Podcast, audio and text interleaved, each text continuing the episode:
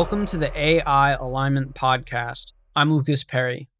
Today, we have a conversation with Evan Hubinger about ideas in two works of his, an overview of 11 proposals for building safe advanced AI, and risks from learned optimization in advanced machine learning systems.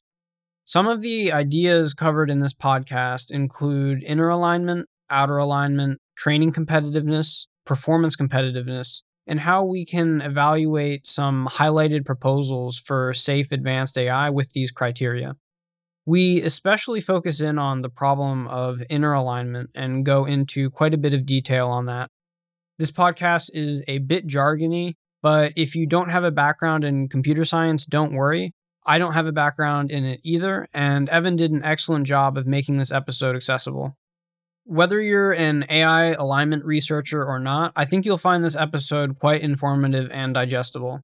I learned a lot about a whole other dimension of alignment that I previously wasn't aware of, and feel this helped to give me a deeper and more holistic understanding of the problem. Evan Hubinger was an AI safety research intern at OpenAI before joining MIRI. His current work is aimed at solving inner alignment for iterated amplification. Evan was an author on Risks from Learned Optimization in Advanced Machine Learning Systems, was previously a MIRI intern, designed the functional programming language Coconut, and has done software engineering work at Google, Yelp, and Ripple. Evan studied math and computer science at Harvey Mudd College. And with that, let's get into our conversation with Evan Hubinger. In general, I'm curious to know a little bit about your intellectual journey and the evolution of your passions and how that's brought you to AI alignment. So what got you interested in computer science? And tell me a little bit about your journey to MIRI. I started computer science when I was pretty young. I started programming in middle school, playing around with Python, programming a bunch of stuff in my spare time. The first sort of really big thing that I did, I wrote a functional programming language on top of Python. It was called Rabbit. It was really bad. It was like interpreted in Python. And then I decided I would sort of improve on that. I wrote another functional programming language on top of Python called Coconut, got a bunch of traction. This is sort of while I was in high school, starting to get into college. And this is also around the time I was reading a bunch of the sequences on Less Wrong. I got sort of into that in the rationality space, and I was following it a bunch. I also did a bunch of internships at various tech companies doing software engineering and especially programming languages stuff. Around halfway through my undergrad, I started running the Effective Altruism Club at Harvey Mudd College. And as part of running the Effective Altruism Club, I was trying to learn about all of these different cause areas and how to use my career to do the most good. And I went to BA Global, and I met some MIRI people there. They invited me to do a programming internship at MIRI, where I did some engineering stuff, functional programming, dependent type theory stuff. And then while I was there, I went to the MIRI Summer Fellows Program, which is this place where a bunch of people can come together and try to work on doing research and stuff for like a period of time over the summer.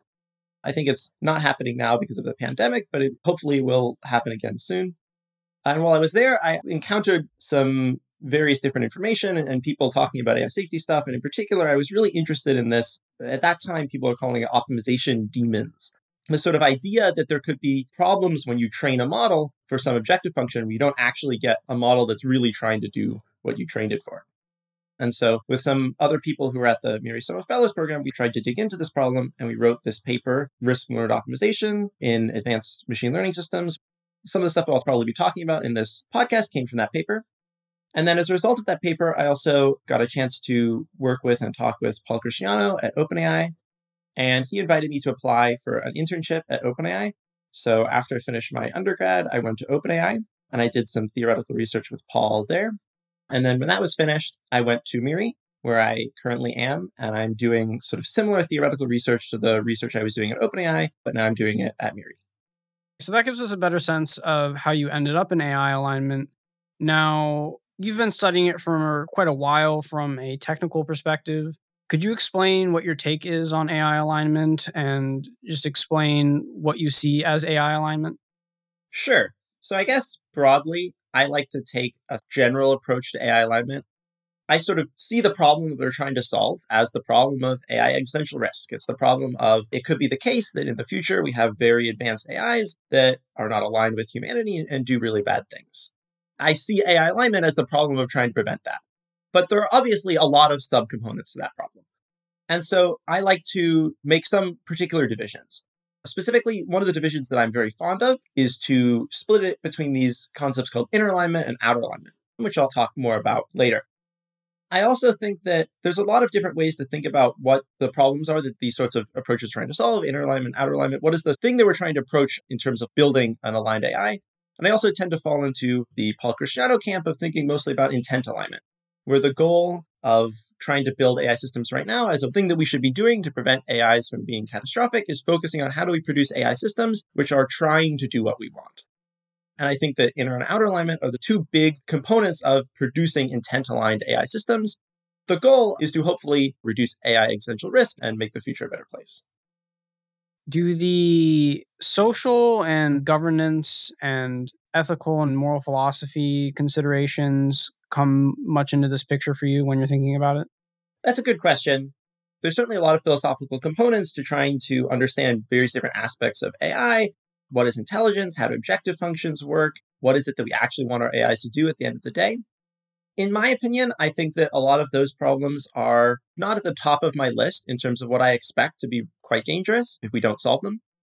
I think a large part of the reason for that is because I'm optimistic about some of the AI safety proposals, such as amplification and debate, which aim to produce a sort of agent, in the case of amplification, which is trying to do what a huge tree of humans would do. And then the problem reduces to, rather than having to figure out in the abstract, what is the objective that we should be trying to train an AI for, that philosophically we think would be utility maximizing or good or whatever, we can just be like, well, we trust that a huge tree of humans would do the right thing, and then sort of defer the problem to this huge tree of humans to figure out what philosophically is the right thing to do. And there's sort of similar arguments you can make with other situations like debate, where we don't necessarily have to solve all of these hard philosophical problems if we can make use of some of these alignment techniques that can solve some of these problems for us. So let's get into here your specific approach to AI alignment. How is it that you approach AI alignment, and how does it differ from what MIRI does? So I think it's important to note I certainly am not here speaking on behalf of MIRI. I'm just presenting my view. And my view is pretty distinct from the view of a lot of other people at MIRI. So I mentioned at the beginning that I used to work at OpenAI and I did some work with Paul Christiano. And I think that my perspective is pretty influenced by that as well. And so I come more from the perspective of what Paul calls prosaic AI alignment, which is the idea of we don't know exactly what is going to happen as we develop AI into the future. But a good operating assumption is that we should start by trying to solve AI for AI alignment if there aren't major surprises on the road to AGI. What if we really just scale things up? We sort of go via the standard path and we get really intelligent systems. Would we be able to align AI in that situation? And that's the question that I focus on the most, not because I don't expect there to be surprises, but because I think that it's a good research strategy. We don't know what those surprises will be. Probably our best guess is it's going to look something like what we have now. So if we start by focusing on that, then hopefully we'll be able to generate approaches which can successfully scale into the future. And so because I have this sort of general research approach, I tend to focus more on what are current machine learning systems doing, how do we think about them, and how would we make them inner aligned and outer aligned if they were sort of scaled up into the future. This is sort of in contrast with the way I think a lot of other people at MIRI view this. I think a lot of people at MIRI think that if you go this route of prosaic AI, current machine learning scaled up, it's very unlikely to be aligned. And so instead, you have to search for some other understanding, some other way to potentially do artificial intelligence that isn't just this standard prosaic path that would be more easy to align, that would be safer. I think that's a reasonable research strategy as well, but it's not the strategy that I generally pursue in my research. Could you paint a little bit more detailed of a picture of, say, the world in which the prosaic AI alignment strategy sees as potentially manifesting, where current machine learning algorithms and the current paradigm of thinking in machine learning is merely scaled up, and via that scaling up, we reach AGI or superintelligence? I mean, there's a lot of different ways to think about what does it mean for current AI, current machine learning to be scaled up. because there's a lot of different forms of current machine learning. You could imagine even bigger GPT-3, which is able to do highly intelligent reasoning. You could imagine we just do significantly more reinforcement learning in complex environments, and we end up with highly intelligent agents. I think there's a lot of different paths that you can go down that still fall into the category of prosaic AI. And a lot of the things that I do as part of my research is trying to understand those different paths and compare them and try to get to an understanding of, even within the realm of prosaic AI, there's so much happening right now in AI, and there's so many different ways we could use current AI techniques to put them together in different ways to produce something potentially super intelligent or highly capable and advanced. Which of those are most likely to be aligned? Which of those are the best paths to go down? One of the pieces of research that I published recently was an overview and comparison of a bunch of the different possible paths to prosaic AGI, different possible ways in which you can build advanced AI systems using current machine learning tools, and trying to understand which of those would be more or less aligned and which would be more or less competitive. So you're referring now here to this article, which is partly a motivation for this conversation, which is an overview of 11 proposals for building safe advanced AI. That's right. All right. So I think it'd be valuable if you could also help to paint a bit of a picture here of exactly the MIRI style approach to AI alignment. You said that they think that if we work on AI alignment via this prosaic paradigm, that machine learning scaled up to superintelligence or beyond is unlikely to be aligned. So we probably need something else. Could you unpack this a bit more? Sure.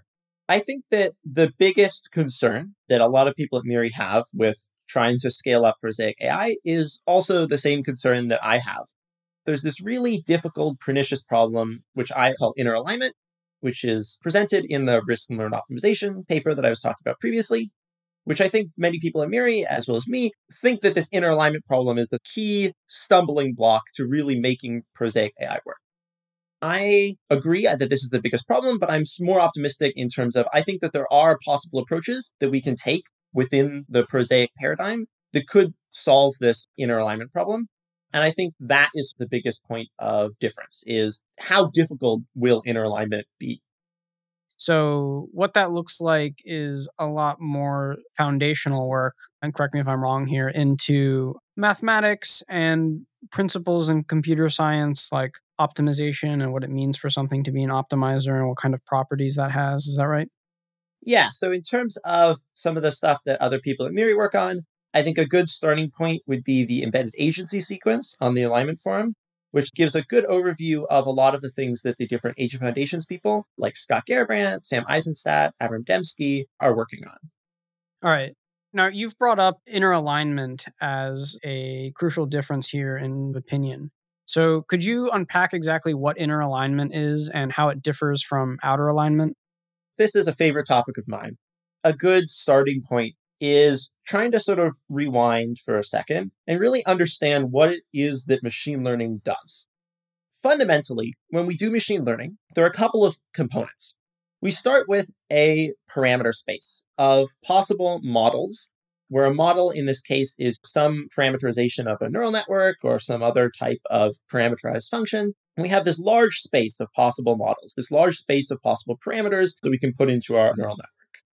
And then we have some loss function where for a given parameterization for a particular model, we can check what is its behavior like on some environment. In supervised learning, we can ask how good are its predictions that it outputs. You know, in an RL environment, we can ask how much reward does it get when we sample some trajectory.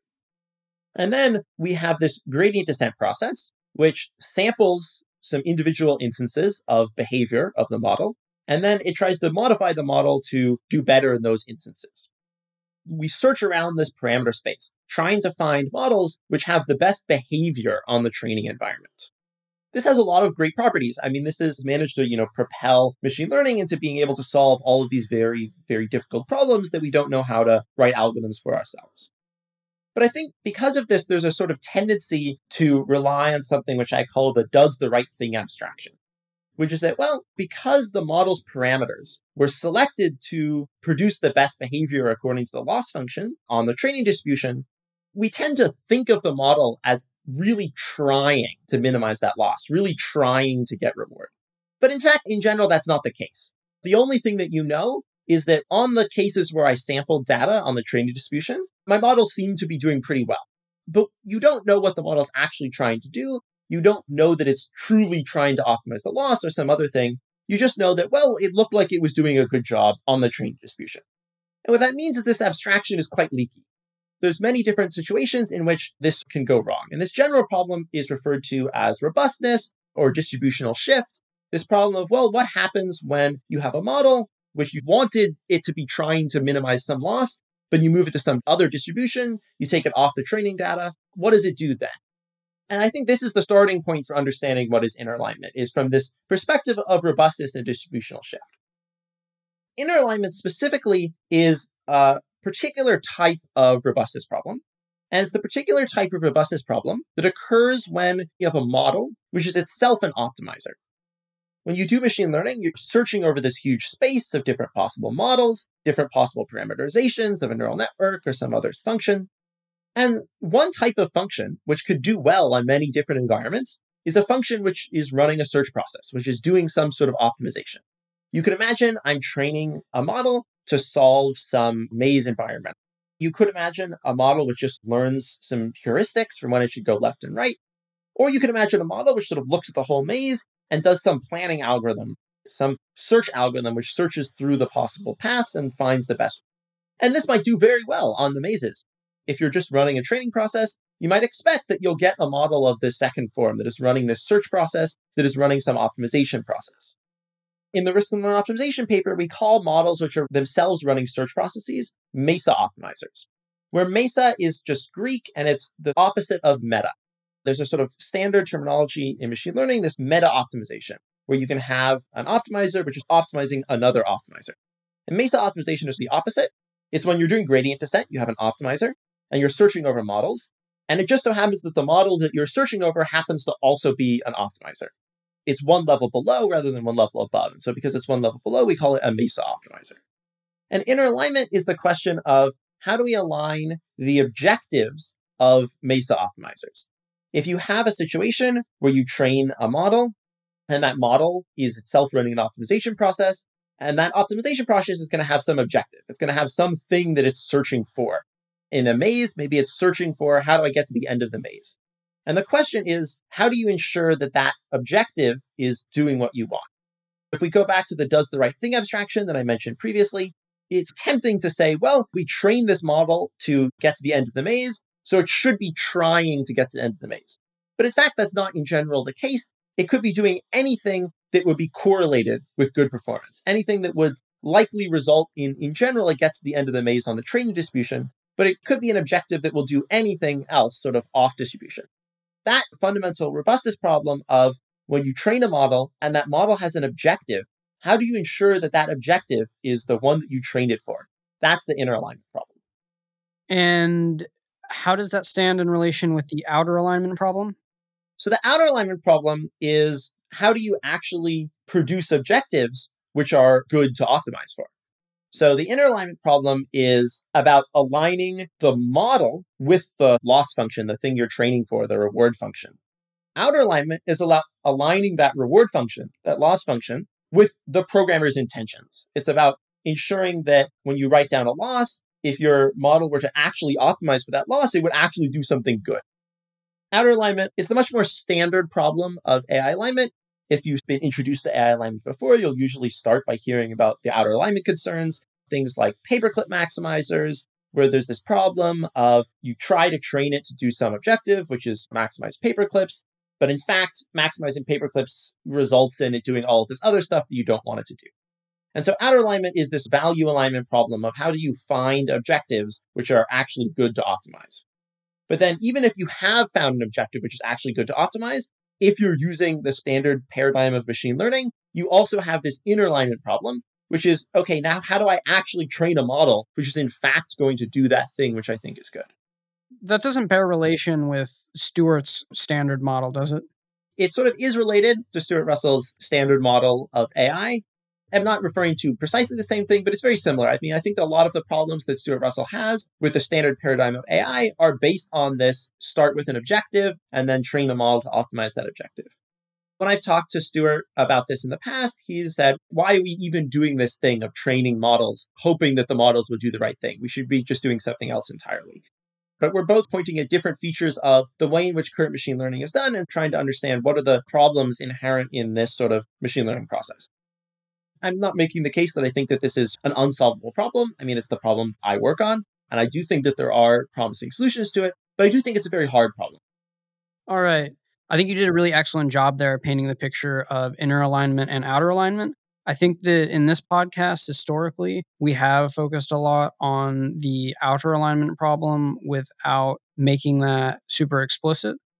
Now, from my own understanding, and as a warning to listeners, my basic machine learning knowledge is something like a ORC structure hobbled together with sheet metal and string and glue and gum and rusty nails and stuff. So I'm going to try my best here to see if I understand everything here about inner and outer alignment and the basic machine learning model. And you can correct me if I get any of this wrong. So in terms of inner alignment, there is this neural network space, which can be parameterized.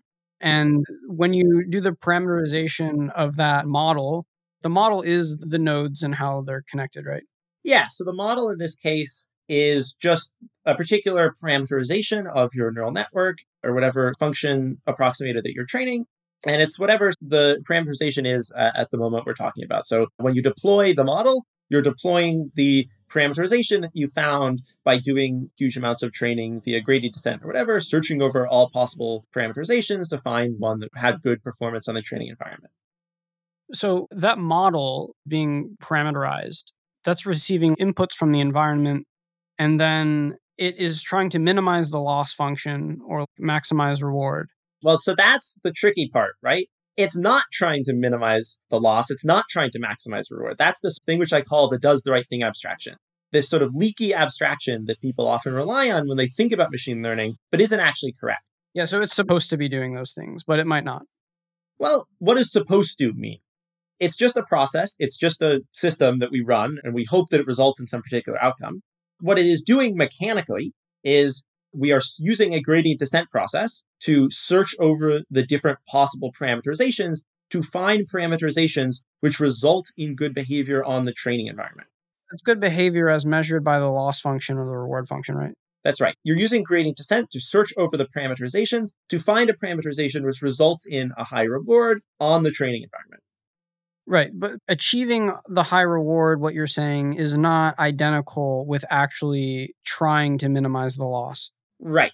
There's a sense in which you can sort of think of gradient descent as trying to minimize the loss because it's selecting for parameterizations which have the lowest possible loss that it can find.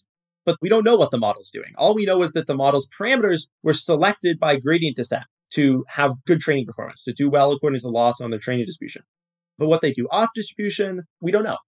We're going to talk about this later, but there could be a proxy. There could be something else in the maze that it's actually optimizing for that correlates with minimizing the loss function, but it's not actually trying to get to the end of the maze. That's exactly right. And then in terms of gradient descent, is the TLDR on that, the parameterized neural network space, you're creating all these perturbations to it, and the perturbations are sort of nudging it around in this n-dimensional space, how many ever parameters there are or whatever. And then you check to see how it minimizes the loss after those perturbations have been done to the model. And then that will tell you whether or not you're moving in a direction which is the local minima or not in that space. Is that right? Yeah, I mean, I think that that's a good intuitive understanding. What's happening is you're looking at infinitesimal shifts because you're taking a gradient, and you're looking at how those infinitesimal shifts would perform on some batch of training data. And then you repeat that many times to go in the direction of the infinitesimal shift, which would cause the best increase in performance. But it's basically the same thing. I mean, I think the right way to think about gradient descent is this local search process. It's moving around the parameter space, trying to find parameterizations which have good training performance. Is there anything interesting that you have to say about that process of gradient descent and the tension between finding local minima and global minima? Yeah, I mean, it's certainly an important aspect of what the gradient descent process does, that it doesn't find global minima. It's not the case that it works by looking at every possible parameterization and picking the actual best one. It's this local search process that starts from some initialization and then looks around the space, trying to move in the direction of increasing improvement. Because of this, there are potentially multiple possible equilibria. parameterizations that you could find from different initializations that could have different performance. All the possible parameterizations of a neural network with billions of parameters like GPT-2 or now GPT-3, which has greater than 100 billion, is absolutely massive. It's a sort of combinatorial explosion of a huge degree where you have all of these different possible parameterizations running internally sort of correspond to totally different algorithms, controlling these weights that determine exactly what algorithm the model ends up implementing. And so in this massive space of algorithms, you might imagine that some of them will look more like search processes, some of them will look more like optimizers that have objectives, some of them will look less like optimizers, some of them might just be sort of grab bags of heuristics or other different possible algorithms. It'll depend on exactly what your setup is. If you're training a very simple network that's just like a couple of feed-forward layers, it's probably not possible for you to find really complex models implementing complex search processes. But if you're training huge models with many layers, with all of these different possible parameterizations, then it becomes more and more possible for you to find these complex algorithms that are running complex search processes. I guess the only thing that's coming to mind here that is maybe somewhat similar is how 4.5 billion years of evolution has searched over the space of possible minds, and here we stand as these ape creature things. Are there, for example, interesting intuitive relationships between evolution and gradient descent? They're both processes searching over a space of mind, it seems. That's absolutely right. I think that there are some really interesting parallels there. And in particular, if you think about humans as models that were produced by evolution as a search process, it's interesting to note that the thing which we optimize for is not the thing which evolution optimizes for. Evolution wants us to maximize the total spread of our DNA, but that's not what humans do. We want all these other things like decreasing pain and happiness and food and mating and all of these various proxies that we use. An interesting thing to note is that many of these proxies are actually a lot easier to optimize for and a lot simpler than if we were actually truly maximizing spread of DNA. An example that I like to use is imagine some alternate world where evolution actually produced humans that really cared about their DNA. And you have a baby in this world and this baby stubs their toe and they're like, what do I do? Do I have to cry for help? Is this a bad thing that I've stubbed my toe? And they have to do this really complex optimization process that is like, okay, how is my toe being stubbed going to impact the probability of me being able to have offspring later on in life? What can I do to best mitigate that potential downside now? And this is a really difficult optimization process. And so I think it sort of makes sense that evolution instead opted for just pain bad. If there's pain, you should try to avoid it. But as a result of evolution opting for that much simpler proxy, there's a misalignment there because now we care about this pain rather than the thing that evolution wanted, which was the spread of DNA.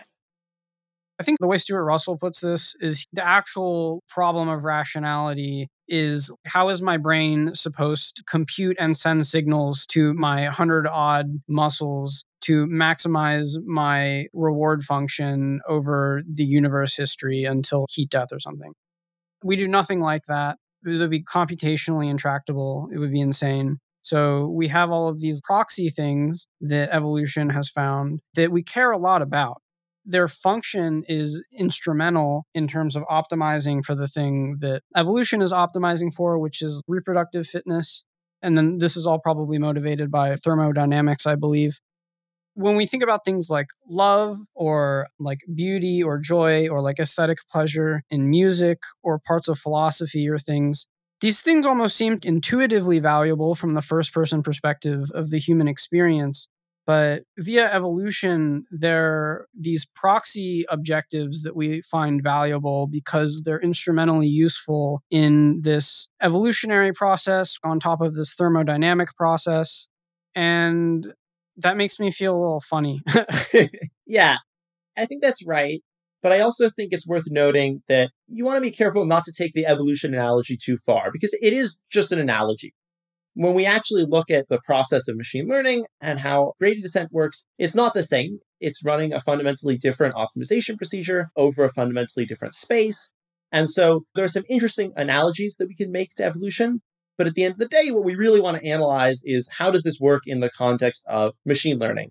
And I think the risk and learn optimization paper tries to do that second thing of let's really try to look carefully at the process of machine learning and understand what this looks like in that context. And I think it's useful to sort of have in the back of your mind this analogy to evolution, But I would also be careful not to take it too far and imagine that everything is going to generalize to the case of machine learning because it is a different process. So then pivoting here, wrapping up on our understanding of inner alignment and outer alignment, there's this model which is being parameterized by gradient descent, and it has some relationship with the loss function or the objective function. And it might not actually be trying to minimize the actual loss or to actually maximize the reward. Could you add a little bit more clarification here about why that is? I think you mentioned this already, but it seems like when gradient descent is evolving this parameterized model space, isn't that process connected to minimizing the loss in some objective way? The loss is being minimized, but it's not clear that it's actually trying to minimize the loss. There's some kind of proxy thing that it's doing that we don't really care about. That's right.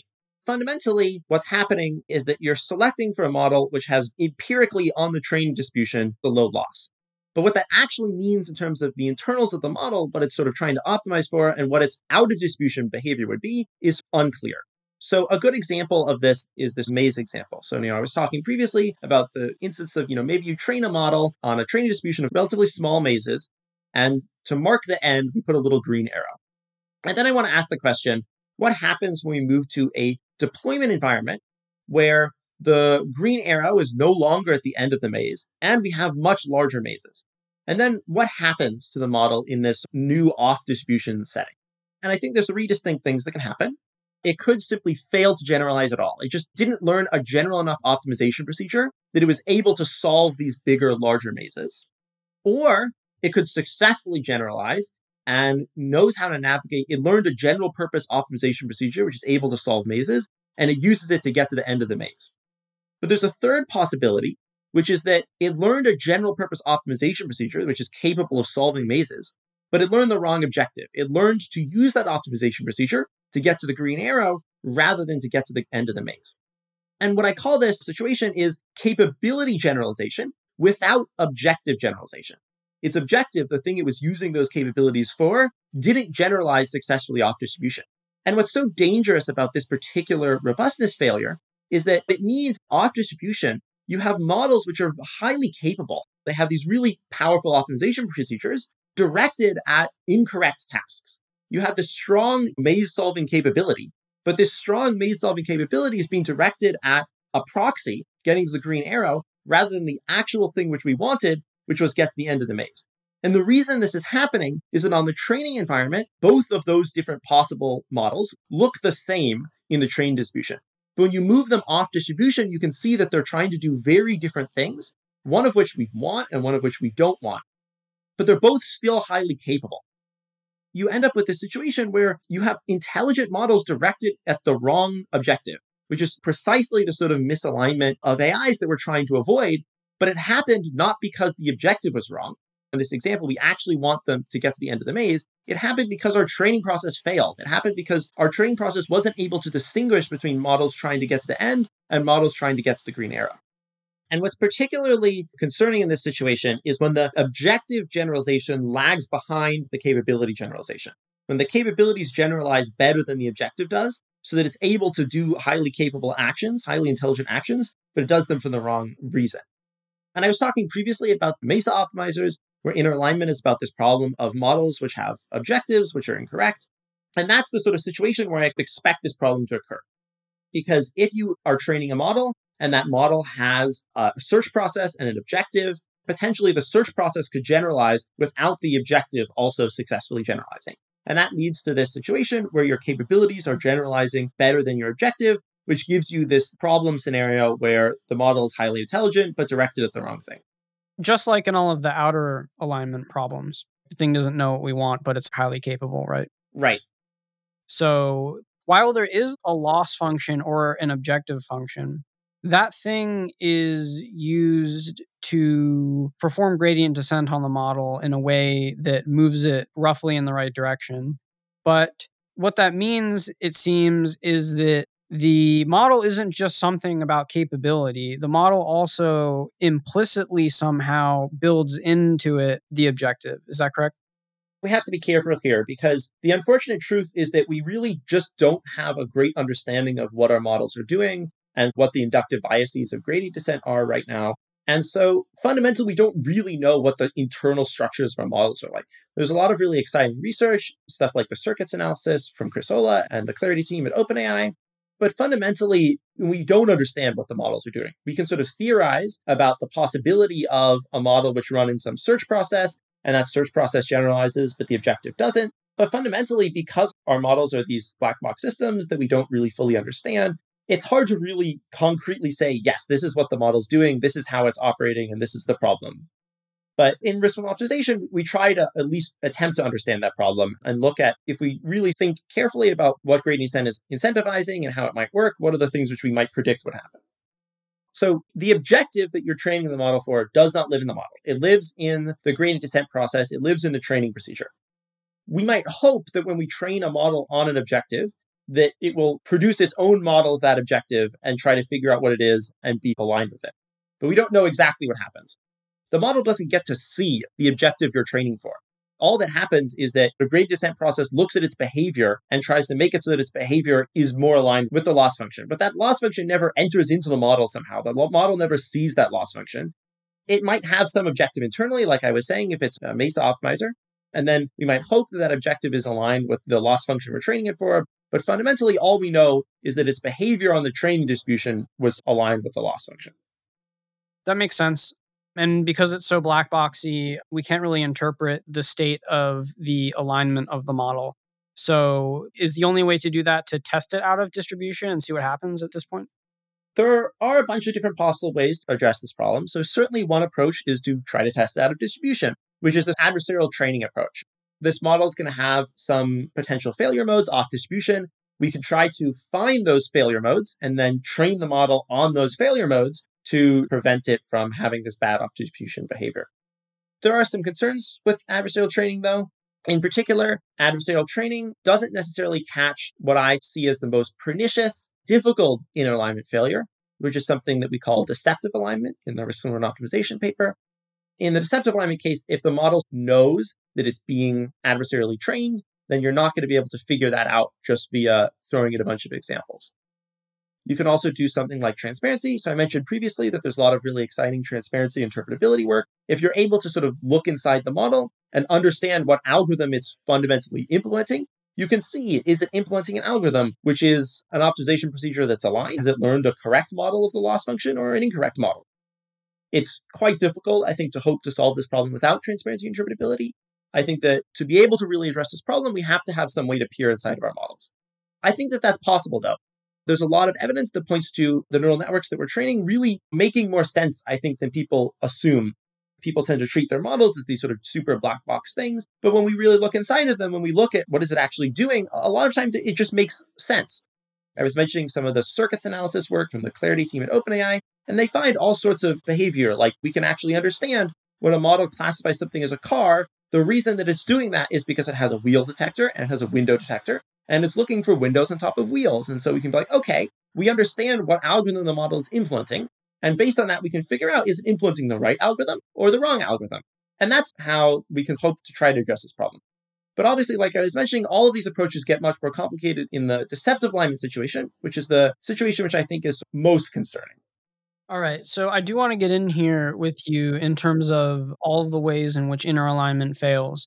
Briefly, before we start to move into this section, I do want to wrap up here then on outer alignment. So outer alignment is probably, again, what most people are familiar with. I think the way that you put this is it's when the objective function or the loss function is not aligned with actual human values and preferences. Are there things other than loss functions or objective functions used to train the model via gradient descent?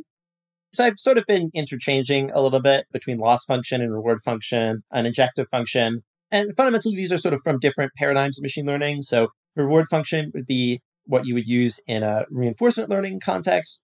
The loss function is the more general term, which is in a supervised learning context, you would just have a loss function. You still have a loss function in a reinforcement learning context, but that loss function is crafted in such a way to incentivize the model to optimize the reward function via various different reinforcement learning schemes. So it's a little bit more complicated than the sort of hand-wavy picture. But the basic idea is machine learning is we have some objective and we're looking for parameterizations of our model which do well according to that objective. Okay. And so the outer alignment problem is that we have absolutely no idea, and it seems much harder than creating powerful optimizers, the process by which we would come to fully understand human preferences and preference hierarchies and values. Yeah. So I don't know if I would say we have absolutely no idea. We have made significant progress on outer alignment. In particular, you can look at something like amplification or debate. And I think that these sorts of approaches have strong arguments for why they might be outer aligned. In the simplest form, amplification is about training a model to mimic this HCH process, which is a huge tree of humans consulting each other. Maybe we don't know in the abstract what our AI would do if it were optimized on some definition of human values or whatever. But if we're just training it to mimic this huge tree of humans, then maybe we can at least understand what this huge tree of humans is doing and figure out whether amplification is aligned. And so there has been significant progress on outer alignment, which is sort of the reason that I'm less concerned about it right now, because I think that we have good approaches for it. And I think we've done a good job of coming up with potential solutions. There's still a lot more work that needs to be done, a lot more testing, a lot more to sort of really understand, do these approaches work? Are they competitive? But I do think that to say that we have absolutely no idea of how to do this is not true. But that being said, there's still a whole bunch of different possible concerns. Whenever you're training a model on some objective, you run into all of these problems of instrumental convergence, where if the model isn't really aligned with you, it might try to do these instrumentally convergent goals, like keep itself alive, potentially stop you from turning it off, or all of these other different possible things which we might not want. And so all of these are what the outer alignment problem looks like. It's about trying to address these standard value alignment concerns like convergent instrumental goals by finding objectives, potentially like amplification, which are ways of avoiding these sorts of problems. Right. So I guess there's a few things here wrapping up on outer alignment. Nick Bostrom's superintelligence, that was basically about outer alignment then, right? Primarily. That's right. Yeah. Inner alignment hadn't really been introduced to the alignment debate yet. Yeah. So I think the history of how this sort of concern got into the AI safety sphere is complicated. I mean, so I mentioned previously that there are people going around talking about stuff like optimization demons. And I think a lot of that discourse was very confused and not pointing at how machine learning actually works. And was sort of just going off of, well, it seems like there's something weird that happens in evolution where evolution finds humans that aren't aligned with what evolution wants. It's a very good point. It's a good insight. But I think that a lot of people recoiled from this because it was not grounded in machine learning, because I think a lot of it was very confused and didn't fully give the problem the contextualization that it needs in terms of how machine learning actually works. And so the goal of risk and learn optimization was to try and solve that problem and really dig into this problem from the perspective of machine learning, understand how it works and what the concerns are. Now, with the paper having been out for a while, I think the results have been pretty good. I think that we've gotten to a point now where lots of people are talking about inner alignment and taking it really seriously as a result of the risk and optimization paper. All right, cool. So you didn't mention sub-goals, so I guess I just want to include that. Instrumental sub-goals is the jargon there, right? Convergent instrumental goals, convergent instrumental sub-goals, those are synonymous. Okay. And then related to that is Goodhart's Law, which says that when you optimize for one thing hard, you oftentimes don't actually get the thing that you want, right? That's right. And Goodhart's Law is a very general problem. The same problem occurs both in inner alignment and outer alignment. You can see Goodhart's Law showing itself in the case of convergent instrumental goals. You can also see Goodhart's Law showing itself in the case of finding proxies, like going to the green arrow rather than getting to the end of the maze. It's a similar situation where when you start pushing on some proxy, even if it looked like it was good on the training distribution, it's no longer as good off distribution. Goodhart's Law is a really very general principle, which applies in many different circumstances. Are there any more of these outer alignment considerations we can kind of just list off here that listeners would be familiar with if they've been following AI alignment? Outer alignment has been discussed a lot. I think that there's a lot of literature on outer alignment. You mentioned superintelligence. Superintelligence is primarily about this outer alignment problem. And then all of these difficult problems of how do you actually produce good objectives? And you have problems like boxing and the stop button problem and all of these sorts of things that come out of thinking about outer alignment. And so I don't want to go into too much detail because I think it really has been talked about a lot. So then pivoting here into focusing on the inner alignment section, why do you think inner alignment is the most important form of alignment? So it's not that I see outer alignment as not concerning, but that I think that we have made a lot of progress on outer alignment and not made a lot of progress on inner alignment. Things like amplification, like I was mentioning, I think are really strong candidates for how we might be able to solve something like outer alignment. But currently, I don't think we have any really good, strong candidates for how to solve inner alignment. You know, maybe as machine learning gets better, we'll just solve some of these problems automatically. I'm somewhat skeptical of that. In particular, deceptive alignment is a problem which I think is unlikely to get solved as machine learning gets better. But fundamentally, we don't have good solutions to the inner alignment problem. Our models are just these black boxes mostly right now. We're sort of starting to be able to peer into them and understand what they're doing. We have some techniques like adversarial training that are able to help us here. But I don't think we really have good, satisfying solutions in any sense to how we would be able to solve inner alignment. Because of that, inner alignment is currently what I see as the biggest, most concerning issue in terms of prosaic AI alignment. How exactly does inner alignment fail then? Where does it go wrong? And what are the top risks of inner alignment? I mentioned some of this before. There's this sort of basic maze example, which gives you the story of what an inner alignment failure might look like. You train the model on some objective, which you thought was good, but the model learned some proxy objective, some other objective, which when it moved off distribution, it was very capable of optimizing, but it was the wrong objective. However, there's a bunch of specific cases. And so in Risks from Learned Optimization, we talk about many of the different ways in which you can break this general inner misalignment down into possible subproblems. So the most basic subproblem is this sort of proxy pseudo-alignment is what we call it, which is the case where your model learns some proxy, which is correlated with the correct objective, but potentially comes apart when you move off distribution. But there are other causes as well. There are other possibilities in which this can happen. Another example would be something we call suboptimality pseudo-alignment, which is a situation where the reason that the model looks like it has good training performance is because the model has some deficiency or limitation that's causing it to be aligned, where maybe once the model thinks for longer, it'll realize it should be doing some other strategy, which is misaligned, but hasn't thought about that yet. And so right now it just looks aligned. There's a lot of different things like this, where the model can be structured in such a way that it looks aligned on the training distribution, but if it encountered additional information, if it was in a different environment where the proxy no longer had the right correlations, the things would come apart and it would no longer act aligned. The most concerning in my eyes was something which I'll call deceptive alignment.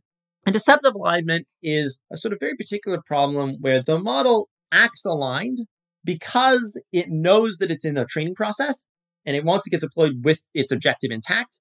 And so it acts aligned so that its objective won't be modified by the gradient descent process and so that it can get deployed and do something else that it wants to do in deployment. So this is sort of similar to the treacherous turn scenario where you're thinking about an AI that does something good and then it turns on you. But it's a much more specific instance of it where we're thinking not about treacherous turn on humans, but just about the situation of the interaction between gradient descent and the model, where the model maybe knows it's inside of a gradient descent process and is trying to trick that gradient descent process.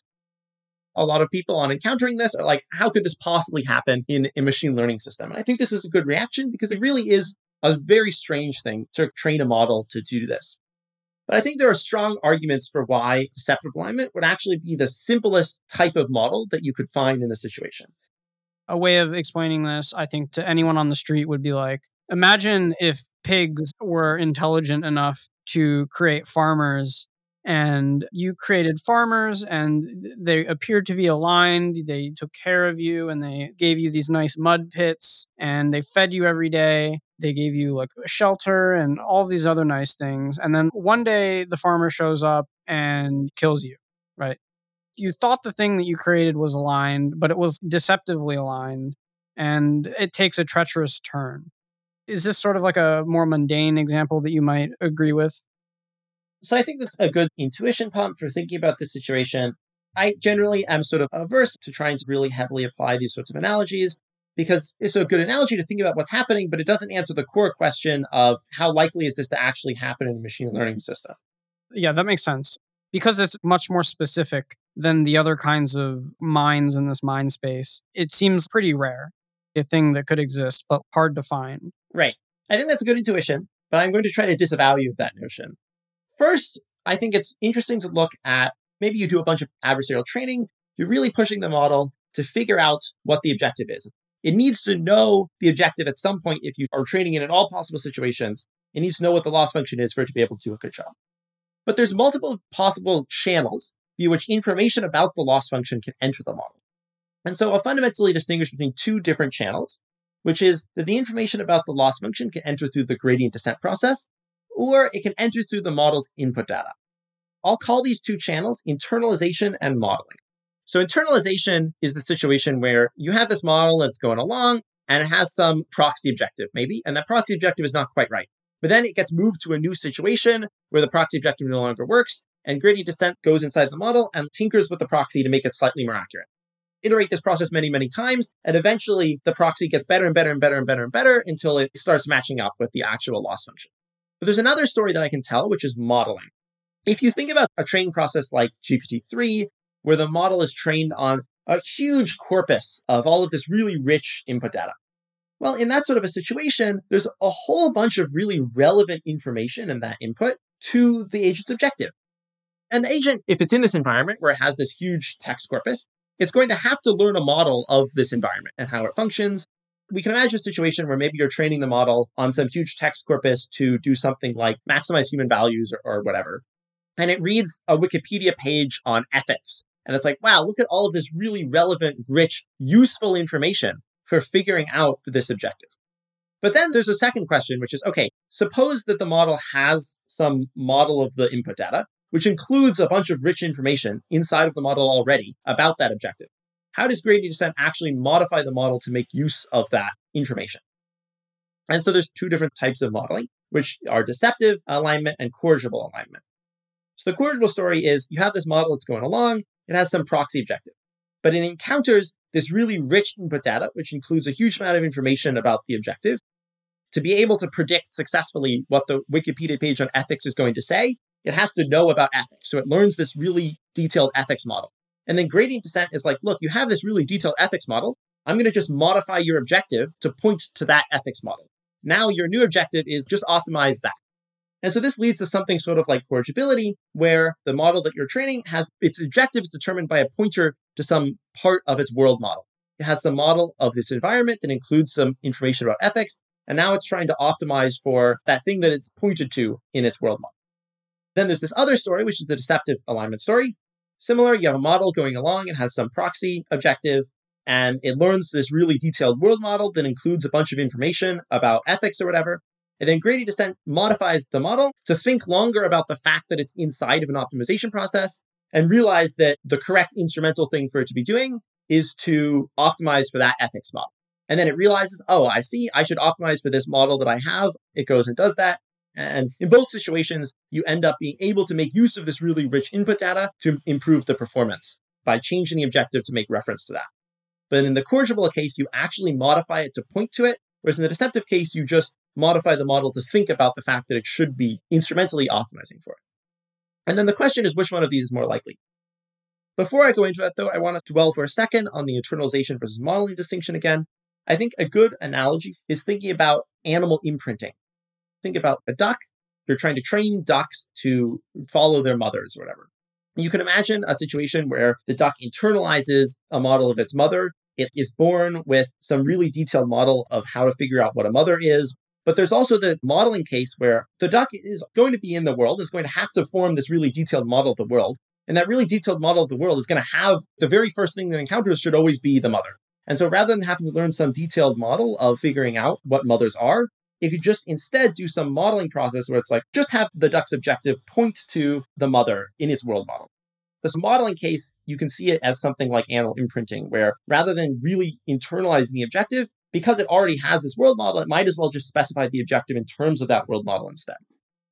And I haven't yet talked about why you would get deception versus corrigibility. Right now, I'm just trying to convince you that you should expect modeling. You should expect that if you give your model this huge, really rich, detailed input data, that it's going to learn an objective via reference to that input data rather than from scratch. When we think about models being trained, we think about them having some objective, and that objective is just modified by gradient descent as it moves along to get closer and closer to reality. But in the modeling case, that's not what's happening. The model is simultaneously learning a model of the world as well as trying to prove its objective, and the objective is modified to make reference to that model of the world to make it more effective. So internalization is it just wants the same thing as you do, and so it does it because it wants the same thing. Whereas corrigibility is it's trying to figure out what you want and then do that. And then deception is also trying to figure out what you want and then do that, but it's doing so for instrumental rather than terminal reasons. The instrumental reason is the model can get more reward. It can do better in the long run if it's able to not be modified by the gradient descent process. So if it's doing a good job, then gradient descent process won't change its objective. And so therefore it can get deployed with the same objective and then go do a whole bunch of other stuff that you don't want it to do. But why does it care about the current objective? We're imagining a situation where you have a proxy-aligned model, but it cares about that proxy across episodes. It cares about that proxy over time. And it wants that proxy to continue to be optimized for. If the gradient descent process modifies it so that it no longer cares about that proxy because of doing a bad job, then that proxy won't get optimized for. So if it wants that proxy to get optimized for in the future, it needs to sort of play along, pretend to be doing the right thing so that it doesn't get modified, so that it can get deployed and then go optimize that proxy. But it also needs to understand that it's within the context of an optimization process where gradient descent will continue to perturb it. That's exactly right. And where does that kind of awareness come from? So now we have the second question, which is deception versus corrigibility. The awareness comes from gradient descent. Gradient descent is trying to produce models which are better at the loss function. And a deceptive model is really good and really effective because it's trying very hard to do the thing which you want it to be doing. Both deception and corrigibility are situations where the model's trying to figure out what to do and then do that. And the question is, which is an easier model, which is a simpler model for gradient descent to find? And I think there's a strong argument for deception being simpler than corrigibility. Corrigibility has some fundamental difficulties in terms of if you're imagining gradient descent process, which is looking at a proxy-aligned model and is trying to modify it so that it makes use of this rich input data, it has to do some really weird things to make corrigibility work. It has to first make a very robust pointer. With corrigibility, if it's pointing at all incorrectly to the wrong thing in the input data, wrong thing in the world model, the corrigible optimizer won't correct that pointer. It'll just be like, well, I have this pointer. I'm just trying to optimize for what this thing is pointing for. And if that pointer is pointing at a proxy instead, it'll just optimize that proxy. And so you have this very difficult problem of building robust pointers. With deception, you don't have this problem. A deceptive model, if it realizes the loss function is different than what it thought, it'll just change to doing the new loss function. It's actually much more robust to new information because it's trying to do this instrumentally. And so in a new situation, if it realizes that the loss function is different, it's just going to automatically change because it'll realize that's the better thing to do instrumentally. And so fundamentally, deception is more robust. It gives you a more robust pointer. It's easier in that sense. There's another sense in which corrigibility is very difficult. To produce a corrigible model requires deception modifying the model's optimization process to be capable of optimizing under uncertainty. For a corrigible model, because it has this pointer as its objective, it's going to start not really knowing what that pointer is pointing to. It's going to have some probability distribution over the different possibilities, and it's going to have to know how to optimize under that probability distribution of objectives rather than under a single objective. And so this problem of optimization under uncertainty is much more complicated than just optimizing under a fixed objective. What that means is that to produce a corrigible optimizer, gradient descent has to do all of these modifications where it has to modify it to optimize under uncertainty and to have this super robust pointer to the part of its world model that's supposed to be optimizing for. But if you compare this to deception, gradient descent modifying a model to become deceptive is extremely simple. It needs to modify the model to have a long-term objective, to think about what its objective is across many different instances. And then it just needs to modify the model to think for a while about the fact that it's in an optimization process and what the right thing is to do. And that modification is not very complicated because it's just a simple modification of think more about this particular thing, which is exactly the sort of modification that you should expect to happen all the time when you're training a model. And so I think it's a fundamentally much simpler modification. There's also another argument that you can make here, which is there's just a lot more deceptive models. Any proxy objective, once a model which is optimizing that proxy objective starts optimizing that objective more in the long term across episodes, and then thinks about the fact that it's an optimization process, will become deceptive. But to produce corrigibility, you have to find exactly the right pointer. There's many different possible pointers out there, only one of which is going to give you the exact correct pointer. And similar with the internalization, there's many different proxies. Only one is the actual true loss function. Whereas with deceptive alignment, any of those different proxies, they're all compatible with deception. And so I think there's a lot of strong arguments, both this counting argument for there being many more deceptive optimizers, as well as the simplicity argument for the modification necessary to produce a deceptive optimizer is just a lot simpler, I think, than the modifications necessary to produce these other types of optimizers. And so because of this, I think that there's a strong case to be made for deception really not being that uncommon, not being something crazy to think would happen in a training process, but is maybe even potentially the default outcome of a lot of these sorts of training procedures, which is quite scary and quite concerning. And obviously, all of this is speculation. We're trying to understand from a theoretical process what this gradient descent process might do. But I think we can make a lot of strong cases about thinking about things like simplicity and accounting arguments to at least put this problem on the radar. until we have a really strong reason that this isn't a problem, we should take it seriously. Buck, who's another person who works at MIRI, often tries to explain some of the risk and optimization stuff, and he has an analogy that might be useful here. You can imagine the Christian God, and the Christian God is trying to produce humans which are aligned with the Bible. And you can imagine three different possible humans. You have Jesus, who is just the same as God. Jesus has the same objective as God. Jesus is aligned with God because he just fundamentally wants to do the exact same things. That's internalization. That would be internalization. You could have Martin Luther. Martin Luther is aligned with God because he wants to really carefully study the Bible, figure out what the Bible says, and then do that. And that's the corrigibility case. Or you can have Blaise Pascal. And Blaise Pascal is aligned with God because he thinks that if he does what God wants, he'll go to heaven in the future. And these are the three different possible models that God could find. And you're more likely to find a Jesus, a Martin Luther, or a Blaise Pascal. And the argument is there's only one Jesus. So out of all the different possible human objectives, only one of them is going to be the exact same one that God wants. And Martin Luther, similarly, is very difficult because out of all the human objectives, there's only one of them, which is figure out precisely what the Bible wants and then do that. But Blaise Pascal, in this situation, anybody who realizes that God's going to send them to heaven or hell or whatever based on their behavior will realize that they should behave according to the Bible or whatever. And so there's many different possible Blaise Pascals, but there's significantly fewer possible Martin Luthers and Jesuses. Yeah, I think that's an excellent way of simplifying this. Blaise Pascal could care about any kind of proxy. I guess the one thing that I'm still a little bit confused about here is in terms of the deceptive version. Again, why is it that it cares about the current proxy reward? I think that has to do with the structure of the training procedure. You start out usually, I think, with a proxy-aligned Mesa optimizer.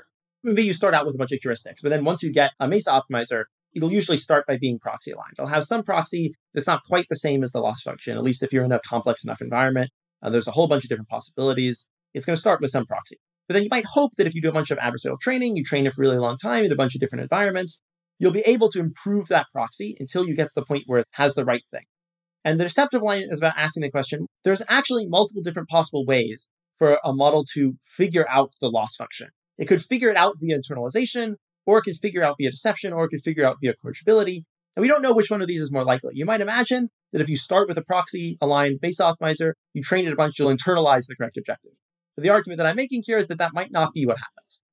And so the reason that I'm saying you start with a proxy-aligned based optimizer is because I think that's the way that you should expect that the training procedure will be structured, that you'll start by learning some proxy, and then that proxy will get better, but that having that proxy get better could result in internalization or deception or corrigibility.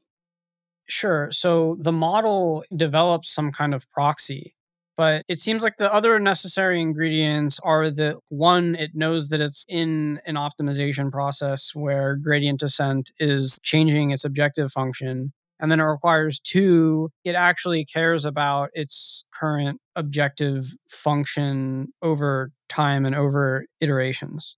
That's absolutely right. And so then the question to ask is, how likely are those things to occur? And I think it's the really important point which I want to make. I think a lot of times when people think about this, they're like, it seems unlikely that it would just happen to develop this understanding and care about its thing long term. It doesn't just happen. It happens as a result of the training procedure. Because if it does happen, it results in significantly better performance. And so the question is, would gradient descent modify the model to have those properties? And that's the argument that I want to make, is that it's not that necessarily that the model just happens to develop deception, but the deceptive models are just really effective at pursuing reward on the training environment. And so you should expect that if you have a really good training process, that it's going to find deceptive models because they're really good at doing the thing you're training them for. And so that's the sort of most fundamental argument that I want to make. Although I do think there's another level here where I think that as you're getting to the point where we're training models on very complex data sets where they have huge amounts of really rich information, I think we should expect the model to basically figure out most things. You should expect that if it's going to have to learn all of this really complex data, it's going to have to build a world model that's going to include the training process, that's going to include the loss function. And so I think that as we move into this direction of training more and more complex data sets, more and more complex models, you don't want to rely on your model not figuring something out, especially when figuring that thing out results in it having better performance. Now, there's also this question of, does it care about its return across episodes versus just across multiple steps? And for deception, it needs to care about the multi-episode return. And this is also another critical point. I think there's a strong argument that if you imagine a model being trained to care about its multi-step return, and maybe also I should pause here and explain what I mean by step versus episode. So in the standard reinforcement learning setup, you have many different episodes. Each episode is composed of many different steps, and you train the model to only optimize its single episode return, its reward across all the different steps in an episode, but not across episodes. That's not always the case. There are some reinforcement learning procedures that optimize across episodes. An example of this is something like population-based training. Population-based training selects models which have the greatest reward across episodes, not simply within the episode. Though standard reinforcement learning, you're just selecting for the single episode return. But even if you're just selecting for the single episode return, you have the same general problem that we've been talking about, where it's not the case that you actually end up with a model necessarily that only cares about its single step return. You're just going to end up with a model that behaves like it cares about its single step return on the train distribution. And if you imagine a situation where, you have a model and it's been trained to optimize for this objective over many steps, and then it discovers that actually there's these other episodes that are beyond this current step, I think that the most natural generalization is that you should expect that the model is going to care about those other steps too. You can imagine a situation where every situation where the model has seen a blue door, it's been like, oh, going through this blue door is really good. And it's learned an objective that incentivizes it to go through blue doors. If it then later realizes that there are more blue doors than it thought because there are other blue doors in other episodes, I think you should generally expect it's going to care about those blue doors as well. But again, even if you don't buy that, it's not just about what's most natural. It's also about what does the gradient descent process do. And because models which have this property that plan across episodes can become deceptive and therefore do really well in the training distribution, you should expect that a good training process is going to modify them to become deceptive, even if they wouldn't naturally. Okay. So help me just understand a little bit more here. At a high level, it seems that the internalization and the corrigibility things require higher specification than the deception version.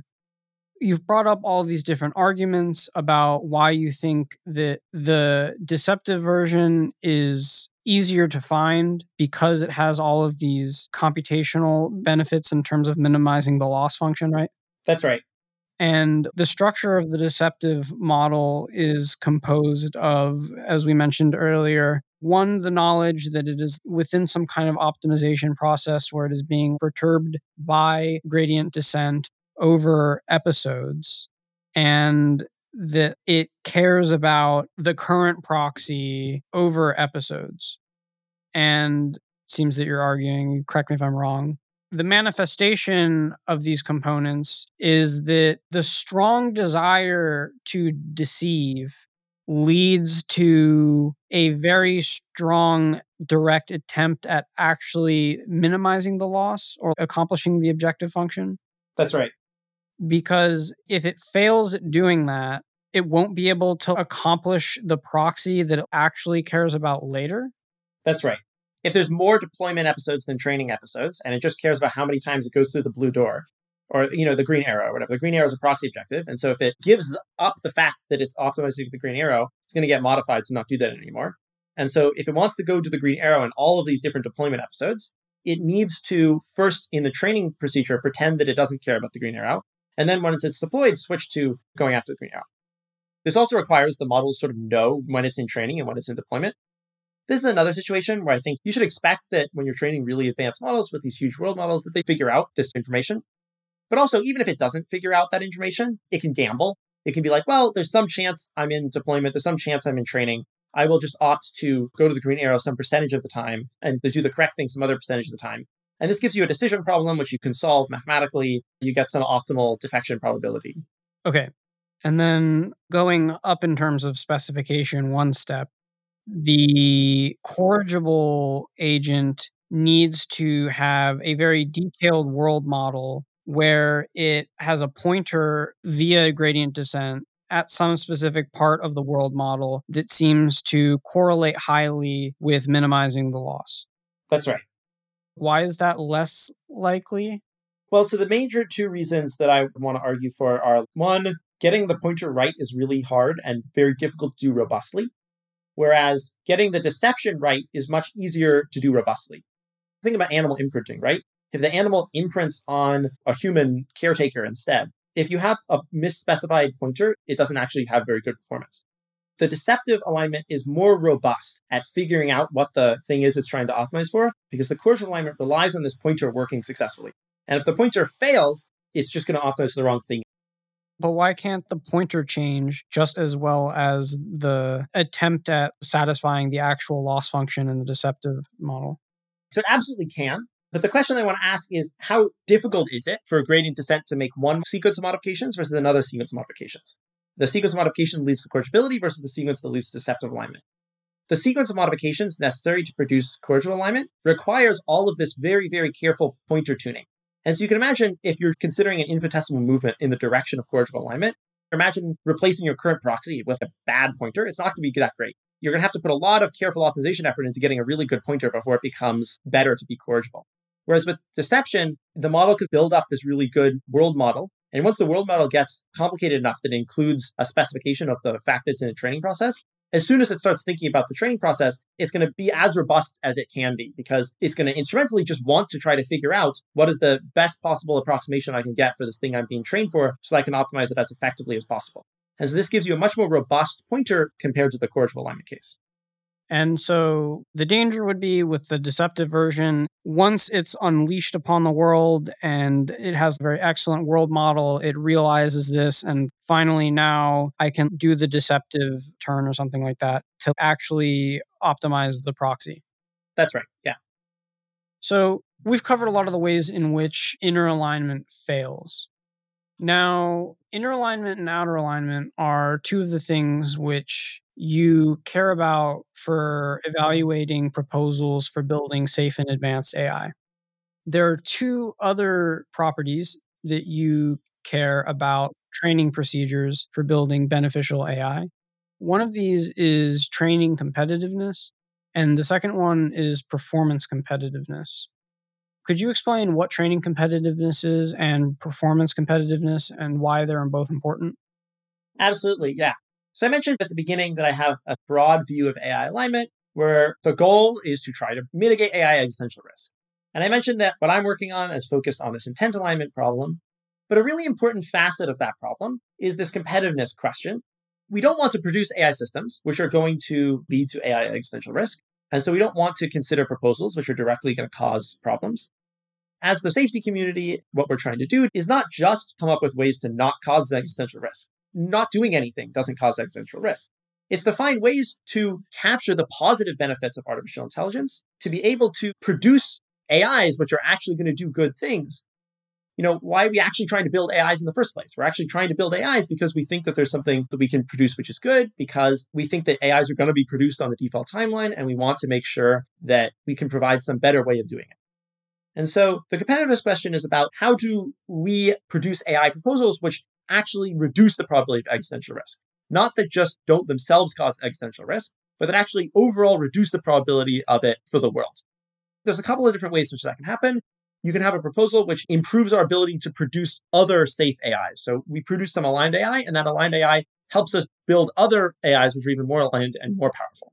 We can also maybe produce an aligned AI, and then producing that aligned AI helps provide an example to other people of how you can do AI in a safe way.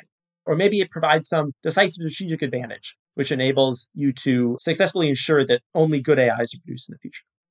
There's a lot of different possible ways in which you can imagine building an AI leading to reduced existential risk. But competitiveness is going to be a critical component of any of those stories. You need your AI to actually do something. And so I like to split competitiveness down into two different subcomponents, which are training competitiveness and performance competitiveness. And in the overview of 11 proposals document that I mentioned at the beginning, I compare 11 different proposals for prosaic AI alignment on the four qualities of outer alignment, inner alignment, training competitiveness, and performance competitiveness. So training competitiveness is this question of how hard is it to train a model to do this particular task? It's a question fundamentally of, if you have some team with some lead over all different other possible AI teams, can they build this proposal that we're thinking about without totally sacrificing that lead? How hard is it to actually spend a bunch of time and effort and energy and compute and data to build an AI according to some particular proposal? And then performance competitiveness is the question of, once you've actually built the thing, how good is it? How effective is it? What is it able to do in the world that's really helpful for reducing existential risk? Fundamentally, you need both of these things. And so you need all four of these components. You need outer alignment, inner alignment, training competitiveness, and performance competitiveness if you want to have a prosaic AI alignment proposal that is aimed at reducing existential risk. This is where a bit more reflection on governance comes into considering which training procedures and models are able to satisfy the criteria for building safe advanced AI in a world of competing actors and different incentives and preferences. The competitive stuff definitely starts to touch on all those sorts of questions. When you take a step back and you think about how do you have an actual full proposal for building prosaic AI in a way which is going to be aligned and do something good for the world, you have to really consider all of these questions. And so that's why I try to look at all of these different things in the document that I mentioned. So in terms of training competitiveness and performance competitiveness, are these the kinds of things which are best evaluated from within leading AI companies and then explained to, say, people in governance or policy or strategy? It is still sort of a technical question.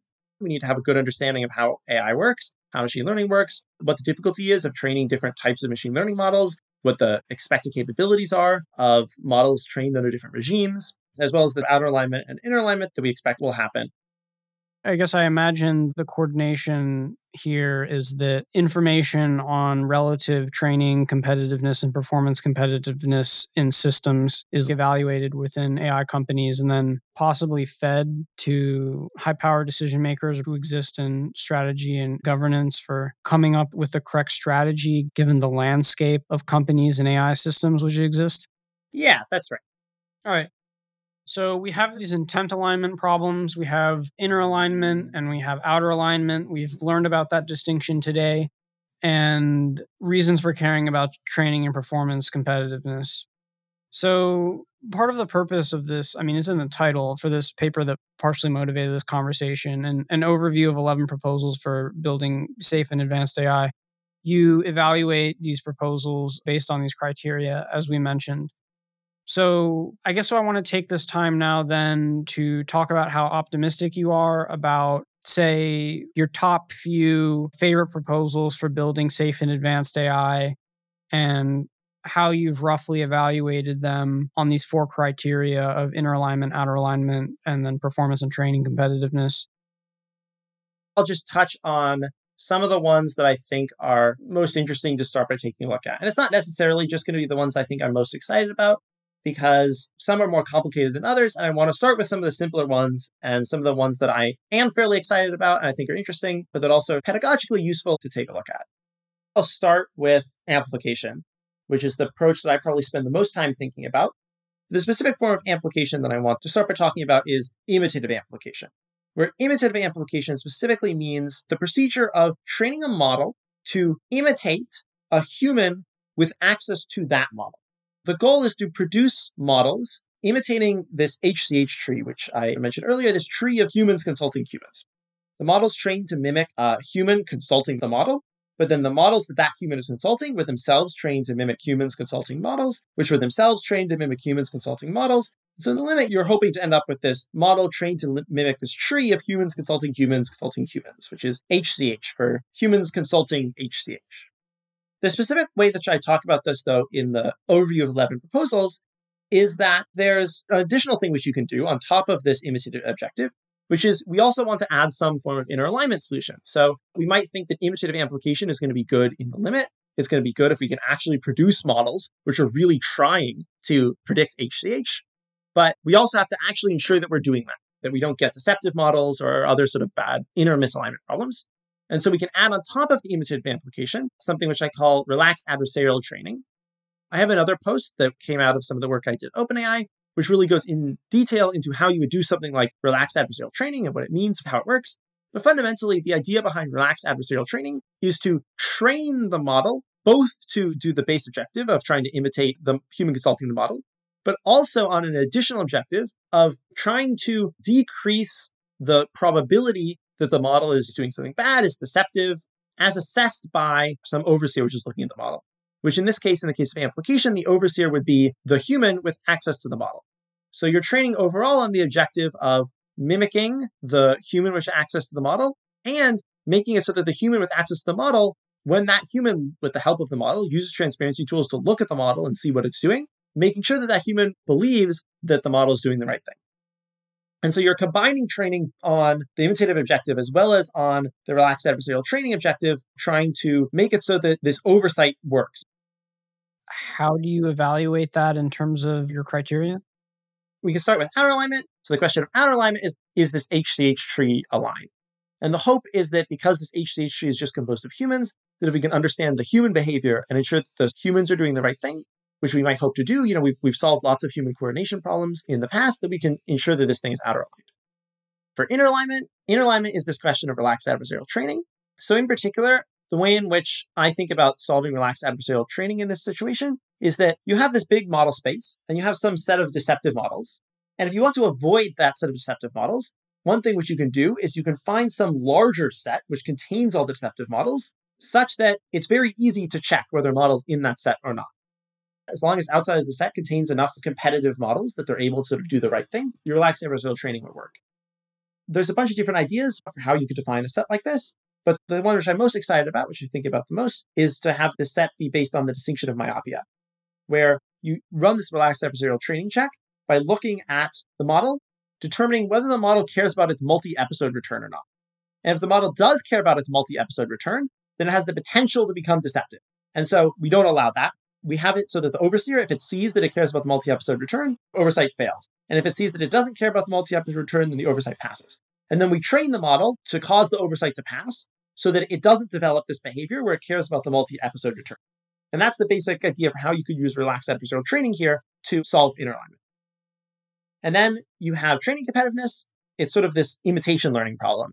We're just trying to train the model to imitate the human with access to the model.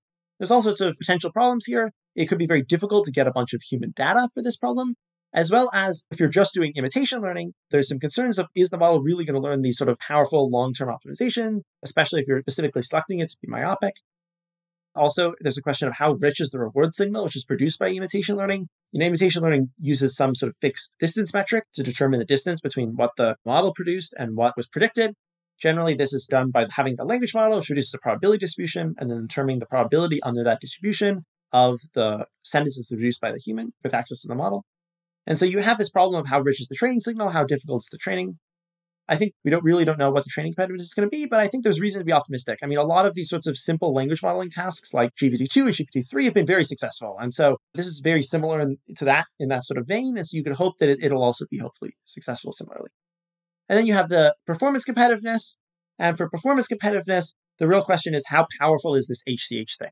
Can HCH actually solve all the problems we wanted to solve? And this is going to be a question of, how do you train your humans? Can a human take any question and decompose it into different sub-questions such that answers to those sub-questions can be recombined into an answer to the whole question? Is this possible for all questions? So there's some questions which are undecomposable, in which case it wouldn't be competitive, but if you can decompose all these questions, it sort of should have performance competitiveness. So the one that I've been talking about, imitative amplification plus relaxed adversarial training, is the one that I work on most and is probably the one I'm most optimistic about. There's others that are also really interesting. I mean, I think all of the proposals, every proposal on the list has lots of strong arguments in favor of it and lots of real reasons to consider it. Another proposal, which I have talked about previously, is AI safety via debate. So AI safety via debate has some similar properties to amplification, but it has a different objective. Rather than trying to mimic HCH, you're trying to do this debate procedure where you have two different models trying to defend two different sides of some proposition and convince the judge to agree with one of those sides. There's some strong arguments for why this sort of procedure would have nice outer alignment properties because it converges to something like what the judge's equilibrium beliefs are after having seen all of the arguments in favor. And so we might hope that this sort of equilibrium beliefs are going to be good. And there's lots of work also that's been done on trying to improve the ability to access like the true equilibrium beliefs to really give the judge all possible information. There's some work that was done by Paul Christiano and Beth Barnes about this cross-examination mechanism, which gives it significantly better performance competitiveness properties by allowing it to access a larger complexity class. But then the other question is then, what can you do on top of AI safety via debate to help with inner alignment? And an interesting thing that you can do is you can have the models trained to use transparency tools on each other to win the debate. If one model is able to look inside the other model and demonstrate that it's non-myopic or something, then it wins the debate.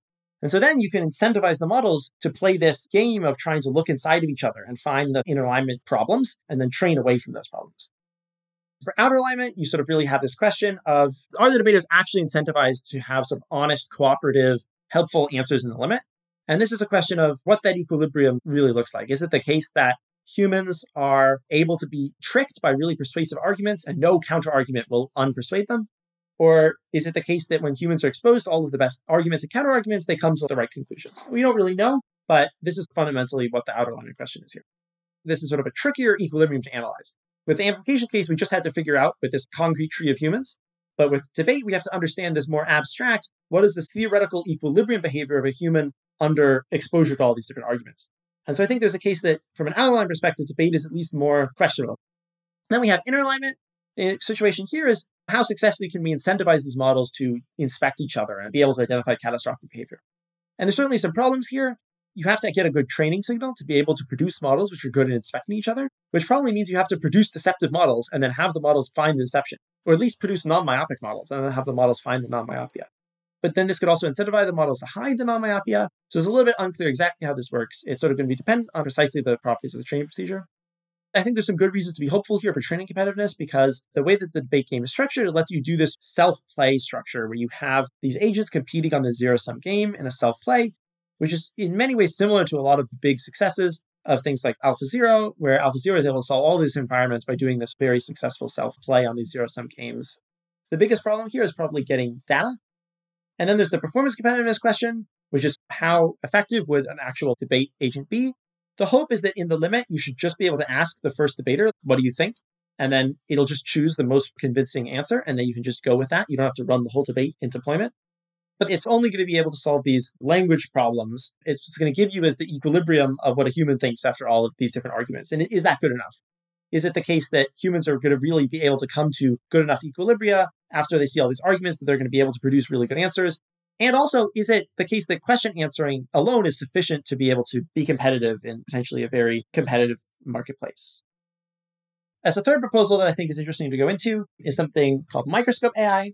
Microscope AI, I think, is really interesting to look at because it's very different from the other proposals that I was just talking about. And it has a very different approach to thinking about how do we solve these sorts of problems. For all of these approaches, we need to have some ability to look inside of our models and learn something about what the model knows. But when you use transparency tools to look inside of a model, it teaches you multiple things. It teaches you about the model. You learn about what the model has learned. But it also teaches you about the world because the model learned a bunch of useful facts. And if you look inside the model and you can learn those facts yourself, then you become more informed. And so this process itself can be quite powerful. And so that's fundamentally the idea of microscope AI. The idea of microscope AI is to train a predictive model on the data you want to understand, and then use transparency tools to understand what that model learned about that data, and then use that understanding to guide human decision-making. And so if you think about outer alignment, in some sense, this procedure is not really outer aligned because we're just trying to predict some data. And so that's not really an aligned objective. If you had a model that was just trying to do a whole bunch of prediction, it wouldn't be doing good things to the world. But the hope is that if you're just training a predictive model, it's not going to end up being deceptive or otherwise dangerous. And you can also use transparency tools to ensure that it doesn't become that. We still have to solve inner alignment, like I was saying. It still has to be the case that you don't produce deceptive models. And in fact, the goal here really is not produce Bayes optimizers at all. The goal is just to produce these predictive systems which learn a bunch of useful facts and information, but that aren't running optimization procedures. And hopefully we can do that by having this very simple predictive objective and then also by using transparency tools. And then training competitiveness. We know how to train powerful predictive models now, something like GPT-2 and now GPT-3. These are predictive models on text prediction. And so we know this process. We know that we're very good at it. And so hopefully we'll be able to continue to be good at it into the future. The real sticking point with microscope AI is the performance competitiveness question. So is enhanced human understanding actually going to be sufficient to solve the use cases we might want for advanced AI? And I don't know. It's really hard to know the answer to this question, but you can imagine some situations where it is and some situations where it isn't.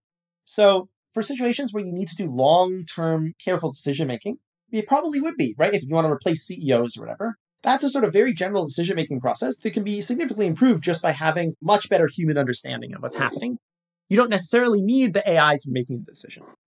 On the other hand, if you need fine-grained manipulation tasks or very, very quick response times, AI is managing a factory or something, then maybe this wouldn't be sufficient because you would need the AIs to be doing all of this quick decision-making and you couldn't have it just giving information to a human. One specific situation, which I think is important to think about also, is the situation of using your first AI system to help build a second AI system and making sure that second AI system is aligned and competitive. And I think that it also performs pretty well there. You could use a microscope AI to get a bunch of information about the process of AIs and how they work and how training works, and then get a whole bunch of information about that, have the humans learn that information, then use that information to improve our building of the next AIs and other AIs that we build. There are certain situations where microscope AI is performance competitive, situations where it wouldn't be performance competitive.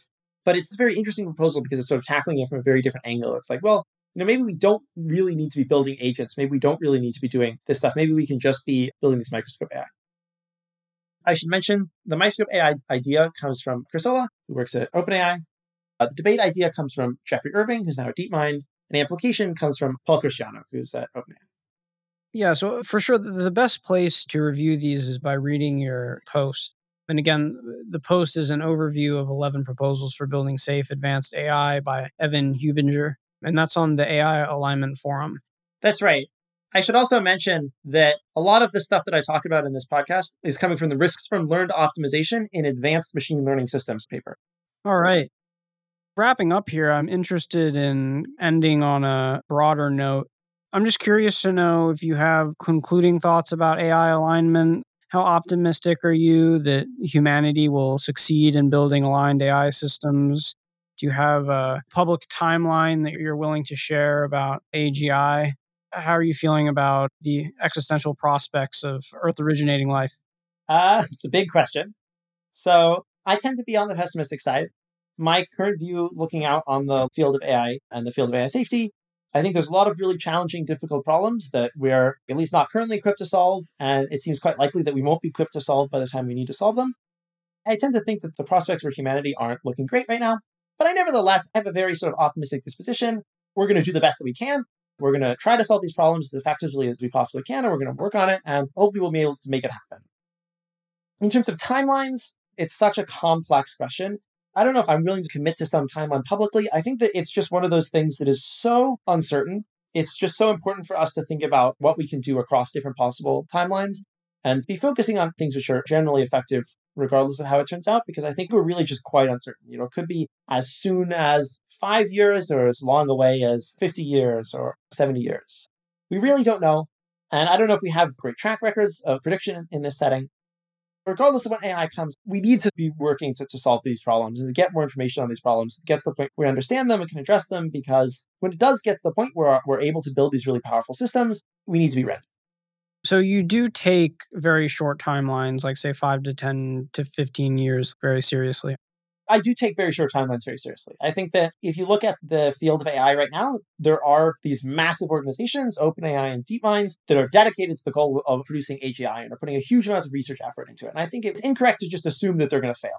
I think that we have to consider the possibility that they succeed and that they do so quite soon. A lot of the top people at these organizations have very short timelines. And so I think that it's important to take that claim seriously and to think about what happens if it's true. I wouldn't bet on it. There's a lot of analysis that seems to indicate that at the very least, we're going to need more compute than we have in that sort of a time frame. But timeline prediction tasks are so difficult that it's important to consider all of these different possibilities. I think that, yes, I take the short timelines very seriously, but it's not the primary scenario. I think that I also take long timeline scenarios quite seriously. Would you consider DeepMind and OpenAI to be explicitly trying to create AGI? OpenAI, yes, right? Yeah, OpenAI is part of the mission statement. DeepMind, some of the top people at DeepMind have talked about this, but it's not something that you would find on the website the way you would OpenAI. But if you look at historically some of the things that Shane Legg and Demis Hassabis has said, a lot of it is about AGI. Yeah, so in terms of these being the leaders with just massive budgets and person power, how do you see the quality and degree of alignment and beneficial AI thinking and mindset within these organizations? Because, you know, there seems to be a big distinction between the AI alignment crowd and the mainstream machine learning crowd. A lot of the mainstream ML community hasn't been exposed to many of the arguments or thinking within the safety and alignment crowd. Stuart Russell has been trying hard to shift away from the standard model and incorporate a lot of these new alignment considerations. So, yeah, what do you think? I think this is a problem that is getting a lot better. Like you were mentioning, Stuart Russell has been really great on this. Chai has been very effective at trying to really get this message of, you know, we're building AI. We should put some effort into making sure we're building safe AI. And I think this is working. If you look at a lot of the major ML conferences recently, I think basically all of them had workshops on beneficial AI. DeepMind has a safety team with lots of really good people. OpenAI has a safety team with lots of really good people. I think that the standard story of, oh, you know, AI safety is just this thing that these people who aren't involved in machine learning think about It's something which really, in the current world, has become much more integrated with machine learning and is becoming more mainstream. But it's definitely still a process. And it's a process of, like Stuart Russell says, the field of AI has been very focused on this sort of standard model, and trying to move people away from that and think about some of the consequences of it takes time, and it takes a sort of evolution of the field, but it is happening. I think we're moving in a good direction. All right. Well, Evan, I've really enjoyed this. I appreciate you explaining all of this and taking the time to unpack a lot of this machine learning language and concepts to make it digestible. Is there anything else here that you'd like to wrap up on, or any concluding thoughts? If you want more detailed information on all of the things that I've talked about, the full analysis of inner alignment and outer alignment is in Risks from Learned Optimization in Advanced Machine Learning Systems by me, as well as many of my co-authors, as well as an overview of 11 proposals post, which you can find on the AI Alignment Forum. I think both of those are resources which I would recommend checking out for understanding more about what I talked about in this podcast. Do you have any social media or a website or anywhere else for us to point towards? Yeah. So, I mean, you can find me on all the different sorts of social media platforms. I'm fairly active on GitHub. I do a bunch of open source development. You can find me on LinkedIn, Twitter, Facebook, all those various different platforms. I'm fairly Googleable. It's nice to have a fairly unique last name. So if you Google me, you should find all this information. One other thing, which I should mention specifically, everything that I do is all public. All of my writing is public. I try to publish all of my work, and I do so on the AI Alignment Forum. So the AI Alignment Forum is a really, really great resource because it's a collection of writing by all of these different AI safety authors. It's open to anybody who's a current AI safety researcher. And you can find me on the AI Alignment Forum as EvHub. I'm EVHUB on the Alignment Forum. All right, Evan. Thanks so much for coming on today, and it's been quite enjoyable. This has probably been one of the more fun AI alignment podcasts that I've had in a while. So thanks a bunch, and I appreciate it. Absolutely. That's super great to hear. I'm glad that you enjoyed it. Hopefully everybody else does as well.